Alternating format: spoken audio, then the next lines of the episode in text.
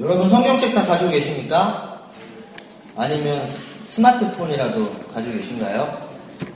네, 요즘에는 스마트폰이 있으니까 이렇게 성경책 안 갖고 다녀도 편하게 볼 수가 있죠. 그래도 가지고 다니세요. 네, 오늘 나누고 싶은 말씀은 하가이서 말씀입니다. 네, 좀 구약의 뒤쪽 부분에 있습니다. 하가이서 네, 아무도 안 찾으시는 스마트폰도 없으신가요? 옆에 가지고 계신 분 있으면 함께 봤으면 합니다.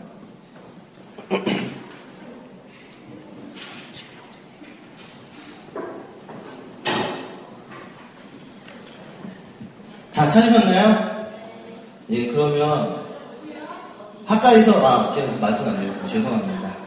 긴장해가지고 1장 2절부터 11절까지의 말씀입니다. 하나님의 말씀은 하나님의 말씀이잖아요. 들어야죠. 그래서 어, 하나님의 말씀은 입술로 선포되어져야 되고 또 귀와 마음으로 들어야 합니다. 그러니까 우리의 입술로 직접 선포하면서 우리의 귀로 직접 들으면서 함께 하겠습니다. 그래서 2절부터 11절까지 쭉 함께 읽도록 하겠습니다. 시작.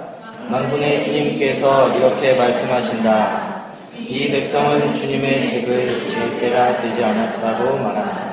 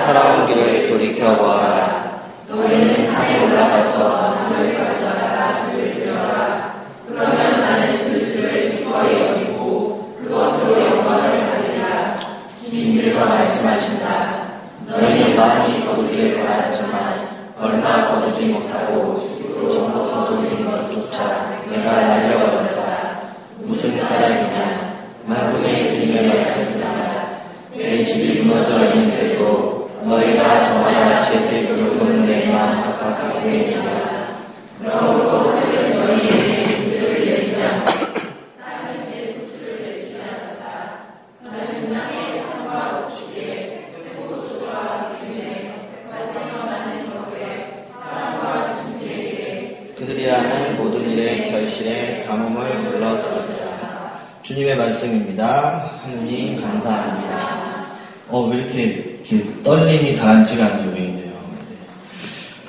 아, 제가 긴장된 제 마음을 풀기 위해서 제가 오늘 이렇게 트위터를 하면서 너무 웃겨가지고 빵 터진 유머 짧은 거 있는데 해도 될까요? 어, 뭐였지?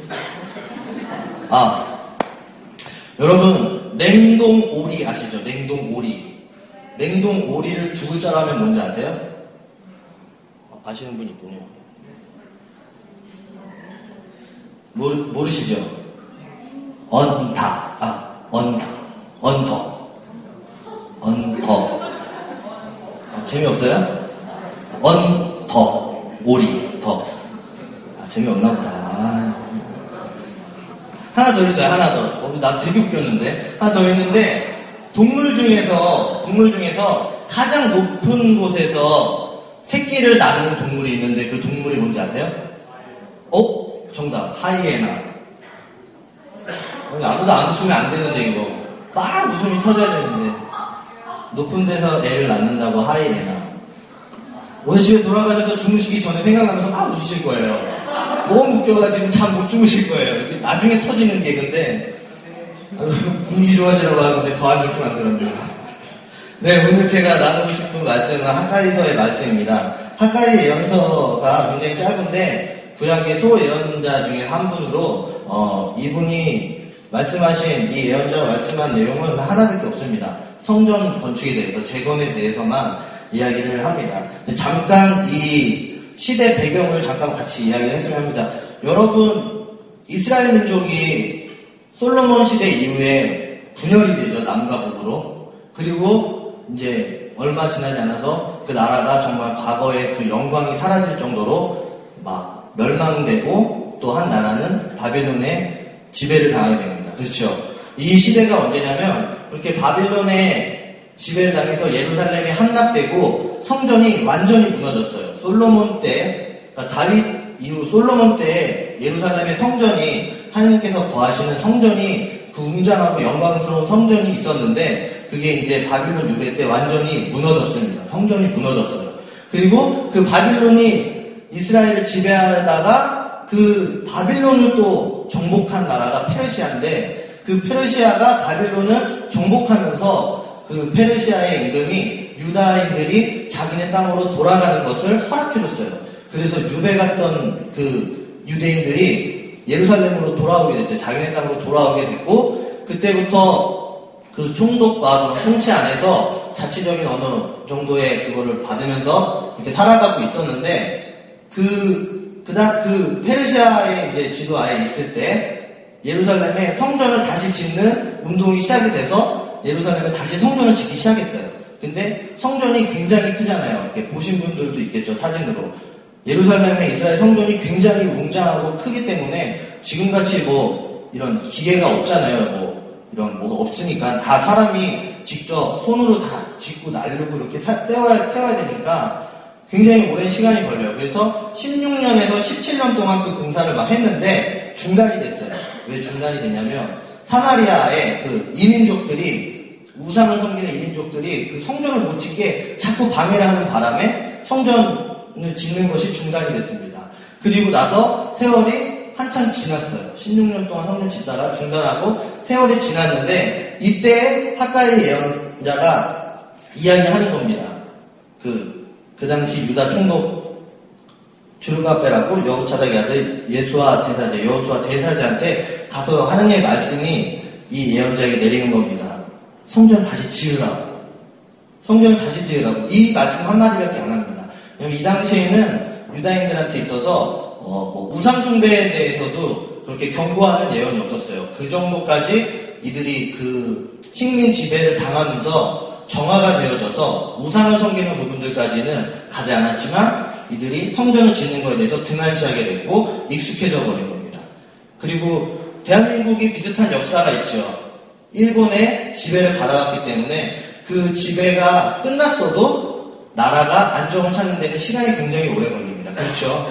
우리나라 같은 경우는 좀 특수한 경우라고들 하죠. 세계 안에서도. 이렇게 빨리 경제 대국으로 성장할 수 있었던 것은 좀 우리나라 특별한 케이스다라고 말할 정도로 회복되는 데에는 시간이 굉장히 많이 걸립니다. 마찬가지였어요. 이쪽도 물론 계속 지배 안에 있었지만 스스로 그 안에서 자립하는 자리까지 가기에는 굉장히 많은 시간이 필요했습니다. 그래서 이들은 이 시대에 이들은 굉장히 가난했어요. 유대인들이 굉장히 가난한 생활을 하고 있었을 때였습니다.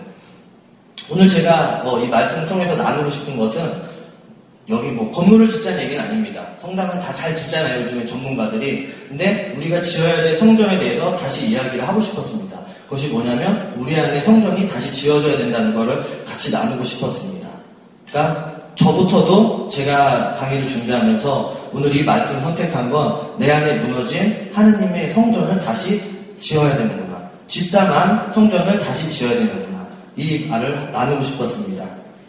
오늘 이 말씀에서 4절에 보면 하느님께서 예언자를 통해서 하시는 말씀이 굉장히 좀 까칠하십니다. 주님의 집이 무너져 있는데 너희가 지금 판벽으로 된 집에서 살 때냐? 그렇게 말씀하십니다. 그래서 이 다음에 보면 너희가 씨앗을 뿌려도 얼마 거두지 못하고 먹어도 배부르지 않고 마셔도 만족하지 못하고 입어도 따뜻하지 않으며 품팔이꾼이 품삯을 받아도 구멍난 주머니에 넣는 꼴이다라고 말합니다. 우리의 신앙생활 같이 저, 저를 포함해서 우리의 신앙생활과 하나님과의 관계에 대해서 이렇게 좀 돌아갔으면 좋겠습니다. 어떤 거에 대해서 뭐 지적을 한다거나 그런 것이 아니고 이 말씀을 토대로 우리가 우리의 모습을 좀 함께 돌아봤으면 좋겠습니다. 그리고 같이 기도했으면 좋겠습니다. 여러분들 행복하세요? 정말 정말 정말 행복하세요? 네. 네, 그러면 행복에 대해서는 이야기하지 않겠습니다.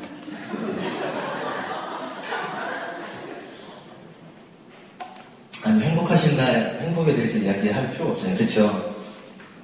여기에서 하느님이 예언자를 통해서 이야기하는 것은 성전을 다시 쌓는 겁니다. 성전이 뭐죠?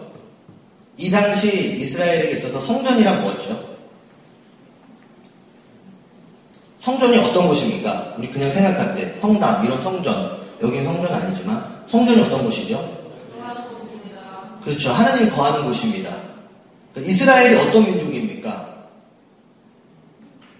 아무것도 아닌 민족이에요. 그렇죠? 하나님이 말씀하시죠. 너네는 다른 이민족들에 비해서 굉장히 못났다고 얘기해요. 되게 못난 민족이었습니다. 아무것도 아닌 민족을 하나님이 세운 민족입니다. 그렇죠?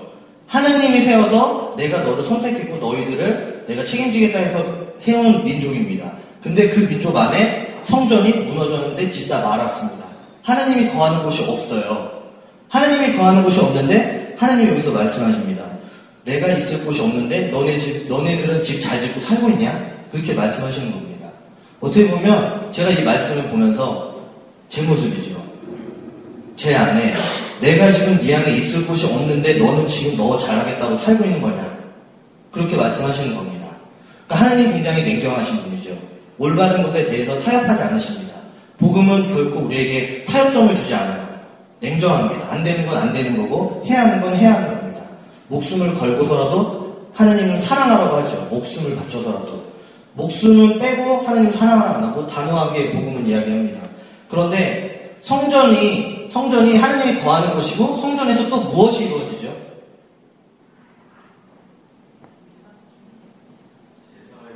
네, 제사가 이루어지는 곳입니다. 제사는 하나님을 예배하는 거죠. 하나님께 제물을 드리고 하나님을 높여드리는 거고 그 예배라는 행위 자체는 우리의 주권을 하나님께 드린다는 것을 포함하고 있는 겁니다. 그리고 우리의 죄를 용서받는 겁니다. 근데 그런 행위들을 성전에서 하지 못한 겁니다. 그런데 뭐 이때는 이스라엘이지만 하나님께서 예언자를 통해서 너희들 나를 예배하라라고 먼저 말하지 않으셨고 성전을 먼저 지으라고 하셨습니다. 우리 보고 먼저 어떤 어떤 기도를 해라. 어떤 어떤 찬양을 불러라가 아니고 성전부터 새로 지으라고 성전부터 완성시키라고 말씀하셨습니다. 그러니까 우리 안에서 하나님 앞에 가장 중요한 거는 성전 짓는 것밖에 없습니다. 제일 중요한 것은 이 성전을 짓는다는 것을 어, 현대식으로 어, 그리스도교적으로 표현을 한다면 하나님과의 관계를 회복한다라고 말하면 좀 더 이해하기가 쉬울 것 같습니다. 이해가 되시죠? 그럼요.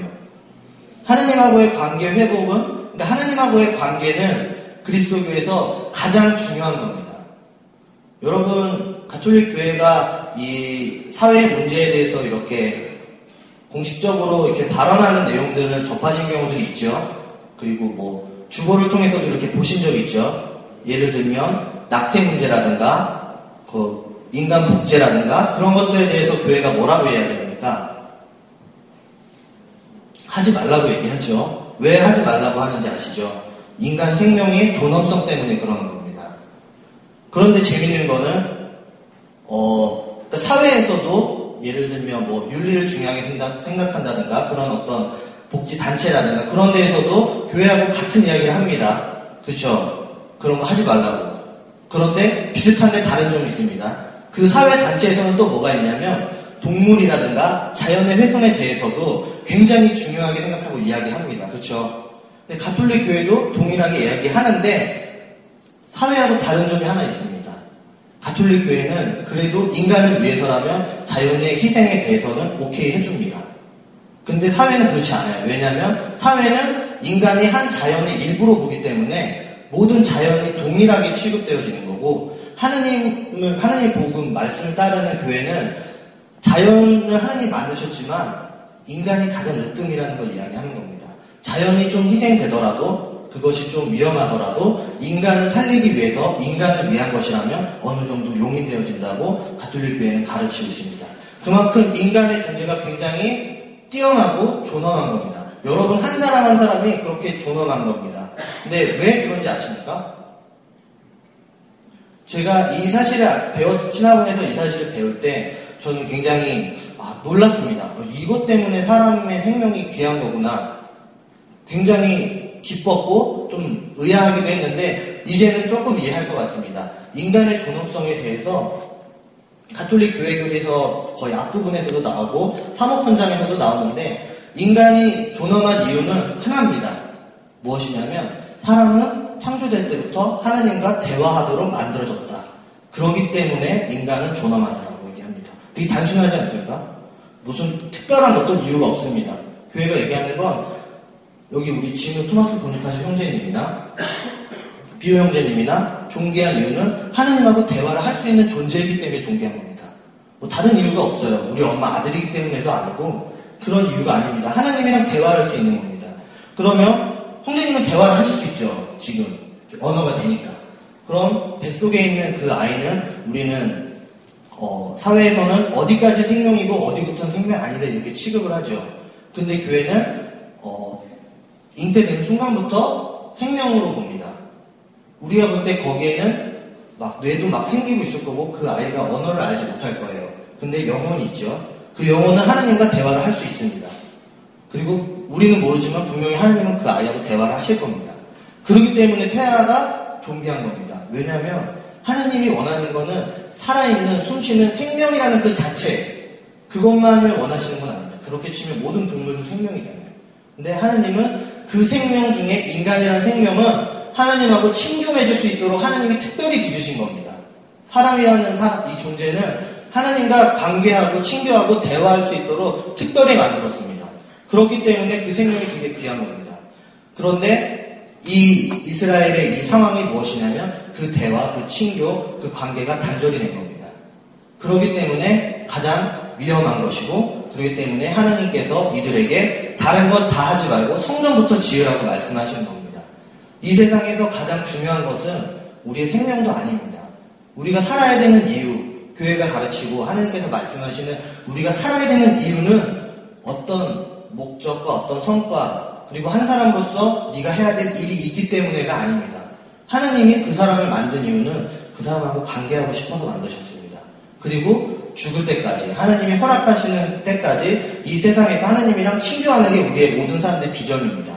그리스도인의 모든 사람은 다 비전이 동일합니다.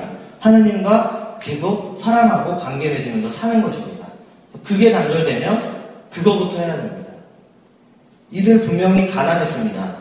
이스라엘 민족도 굉장히 가난했어요. 유배 지금도 이 시대에도 페르시아의 지배를 받고 있었어요. 굉장히 어렵죠. 어느 나라 통치 아래 있다는 것은 좋은 건 아니잖아요. 힘든 상황이고 가난한 상황인데 현실적으로 본다면 제가 그런 말, 제가 지금 그런 상황에 최근 제 상황이 좀 그런 상황이었었던 것 같습니다. 예, 준비를 하면서 하나님 저 지금 이제 리더예요. 할 일이 얼마나 많은데요. 하나님 저 이제 홀몸이 아니고 결혼까지 했어요. 제가 책임져야 될 가정이 있는 사람이에요. 내가 지금 먹고 살기도 바쁘고 내가 지금 해야 될 일들이 얼마나 많은데 주님 제가 이렇게 할 일이 많은데 지금 제가 그거 신경 쓸 겨를이 어디 있습니까? 라고 했을 때 하나님께서는 이 말씀으로 저에게 하시는 건 그겁니다. 네가 지금 네 안에 나와의 관계가 무너져 있는데 그딴 것들을 할 때냐? 그렇게 말씀하시는 겁니다. 단호합니다. 이 사람도 굶어 죽게 생겼어요. 가난해서. 가난해서 굶어 죽게 생겨가지고 막 일하고 있는 거예요. 농사 짓고 있고. 그러니까 지금으로 치면 각자의 직장에서 열심히 일하고 있는 겁니다. 하나님 지금 제가요 갚아야 될 빚이 얼마나 많은데요. 그리고 지금 내가 먹여 살려야 될 사람이 얼마나 많고 내가 지금 집에 아파가지고 누워 있는 우리 엄마 아빠가 내가 돈 안 벌어오면 안 벌어오면은 큰일 나게 생겼는데요. 네가 지금 나하고 관계 무너졌는데 그런 것도 할 때냐고 얘기하는 것 같습니다. 이스라엘은 지금 굶어 죽어가고 있는 겁니다. 그래서 하나님께서 이스라엘에게 말씀하십니다. 너희는 산에 올라가서 나무를 가져다 집을 지어라. 그러면 나는 그 집에 기꺼이 여기고 그것으로 영광을 받으리라. 우리에게도 지금 말씀하실 겁니다. 모든 사람들에게 동일하게 적용될 거라고 생각하지 않습니다. 저에게는 적용되는 것 같고 또 몇몇 분들에게는 적용될 수 있다고 생각합니다. 우리가 하느님 앞에 무너져 있는 것들이 분명히 있을 겁니다. 관계. 근데 진짜 중요한 것은 하나님을 위해서 무언가 하는 것은 중요한 게 아닙니다. 정말 여러분들이 하나님을 위해서 찬양하고 기도하고 무언가를 해드리는 것은 사실은 중요한 게 아닙니다. 왜냐하면 하나님은 그것보다 이전에 하나님이 그 사람과 관계하는 걸 더 원하십니다. 그, 그, 이 일을 하면 많이 알고 계실 거예요. 돌아가신, 어, 이제 복잡형 받으신 소아, 아니, 마더 데레사 수녀님께서 일을 하고 있잖아요. 그 굉장히 좋은 일을 하셨죠. 많이 아픈 사람들, 병든 사람들 돌봐주는 일을 하셨는데, 한 수녀님이 그 데레다 수녀님을 찾아와서 이야기를 했대요. 수녀님, 환자가 너무 많아서 기도 시간이 너무 좀 줄여야 될 것 같아요. 기도 시간 때문에 이 사람들을 못 돌볼 것 같다고. 사람들이 너무 많은데 이들을 돌보기 위해서 수현이 기도 시간 한 시간만 줄입시다라고 얘기를 했대요. 그때 수현님이 하신 말씀 뭐였냐면 당신은 기도를 한 시간 더 하세요라고 말씀하셨습니다. 그러니까 거기에서 주는 메시지는 그겁니다. 어떤 선하고 어떤 의로운 일을 하는 것보다도 하나님 앞에 내가 하나님하고 어떻게 관계하고 있느냐가 하나님 보시기에는 더 중요한 겁니다. 그렇죠. 어떤 일이 더 중요하다면 일을 잘 못하는 사람은 불쌍한 사람이 되는 겁니다. 하나님께 할 수 있는 게 없는 거잖아요. 일을 잘하는 사람은 하나님이 즐겁게 여긴다는 게 됩니다. 능력 있는 사람은 하나님이 좋아하신다는 게 되죠. 근데 하나님은 관계를 더 중요하게 생각하십니다. 창조 목적이 관계에 있고 그리고 우리가 죽었을 때 그리고 예수님께서 다시 오셨을 때 그 심판 이후에 우리가 이제 멸망하지 않는 영원한 육신을 가졌을 때 우리가 하나님하고 하는 거는 하나님을 바라보는 겁니다. 지복직관. 하나님 바라보고 하나님 찬양하고 하나님 사랑하는 겁니다. 그냥. 그리고 예수님이 이 땅에서 모든 계명을 깔끔하게 두 개로 정리를 해주셨죠. 너 하나님을 사랑하고 이웃을 이름같이 사랑하라고 그랬죠. 사랑하는 겁니다. 하나님의 뜻을 사랑하는 겁니다. 그것이 으뜸이다라고 말씀하셨습니다. 사랑하는 겁니다. 우리의 비전은 사랑하는 겁니다. 근데 그것이 무너져 있었기 때문에 다른 모든 일들이 헛되다고 얘기하고 또 되게 당황합니다. 여기서 그 다음 구절에 너희가 어 이런 것 저런 것을 바래서 하지만 얼마 거두지 못할 것이고 너희들은 너희들의 그러한 나 성전을 짓지 않았기 때문에 너희에게 가뭄이 있는 것이다. 이 당시에 가뭄이 좀 심했다고 합니다. 어떤 일이 중요하지 않습니다. 정말 중요하지 않습니다. 산에 올라가서 나무 가려다 집을 지는 거. 지금 시대를 얘기하면은 우리 각자에게 하나님께서 말씀하실 것 같아요. 여기 이 산이 무엇이고 나무가 무엇이고 그건 모르지만 저는 그냥 그렇게 생각했습니다. 하나님 앞에 가서 하나님의 말씀으로 내가 다시 내 안에 하나님과의 관계를 다시 세워야 되겠구나라는 생각이 들었는데 여러분들에게 또 하나님께서 말씀하실 겁니다. 너희는 산에 올라와서 나무를 지어다 집을 지으라고.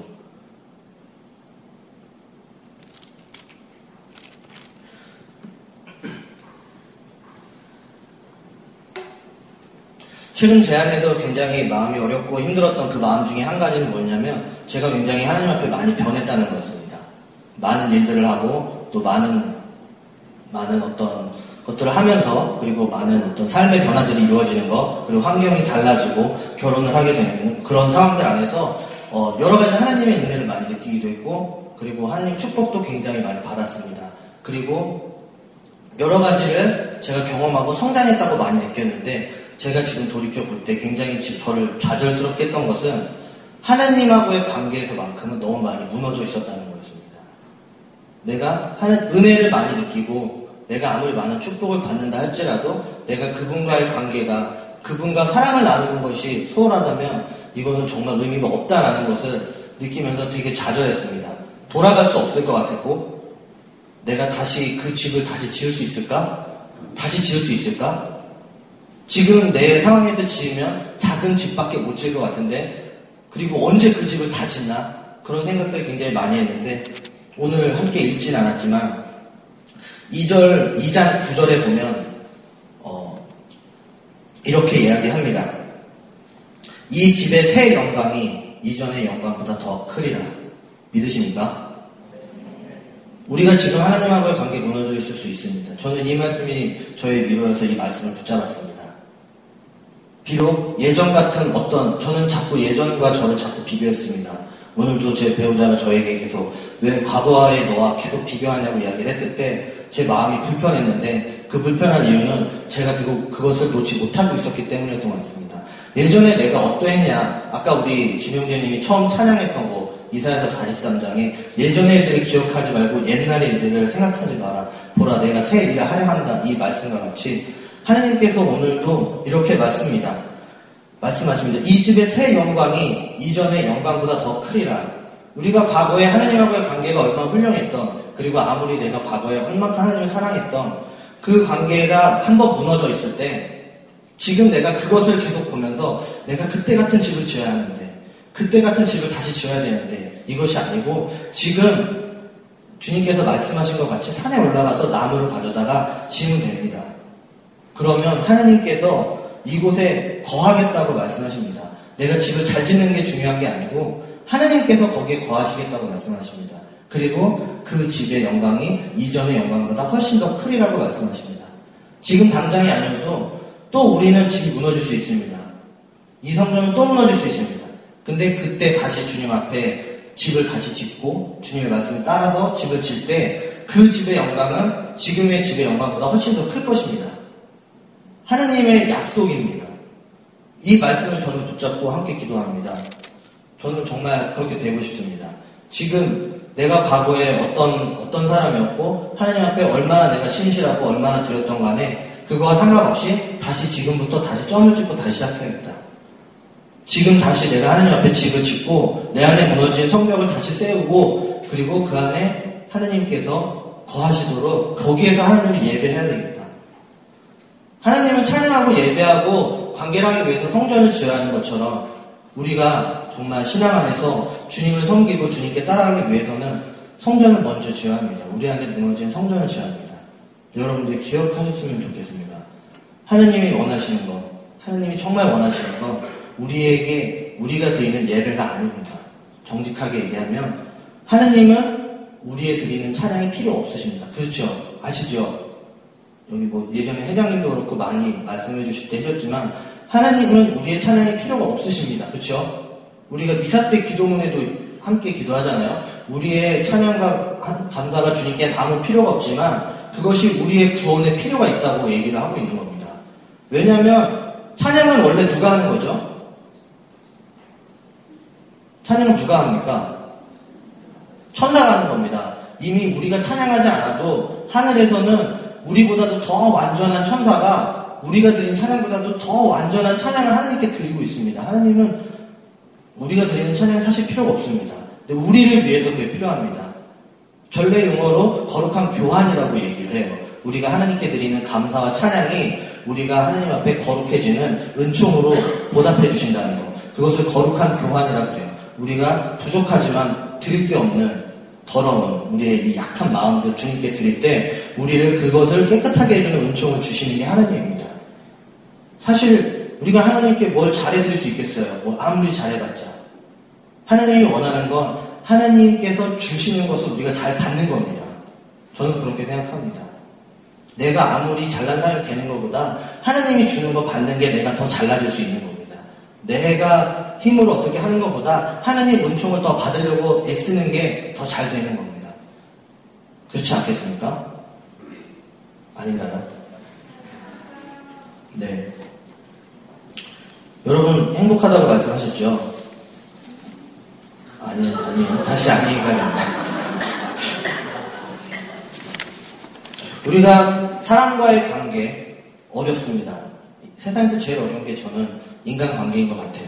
가장 어려운 게 인간 관계인 것 같습니다. 관계도 어렵습니다. 잘 되지 않을 때도 많이 있고 내 뜻과 같지 않을 때도 있고 내 마음과 같지 않은 사람들도 많이 있습니다. 근데 그것보다 이전에 하나님과의 관계를 먼저 봐야 하는 것 같습니다.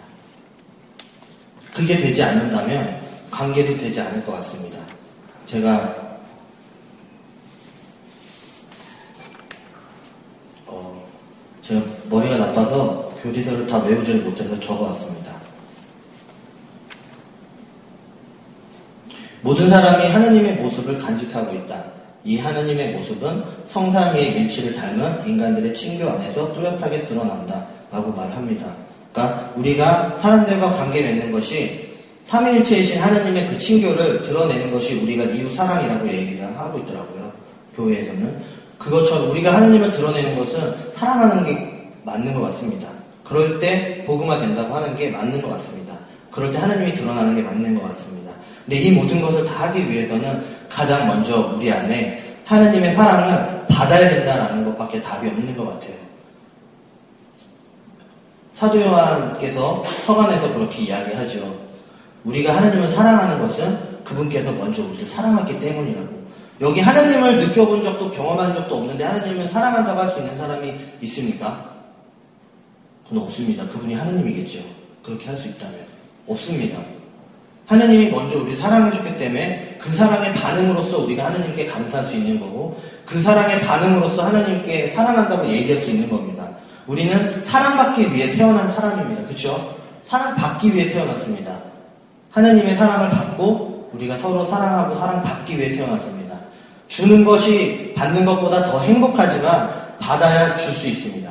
근데 가장 먼저 받으려면 하나님 그분에게서 받아야 합니다.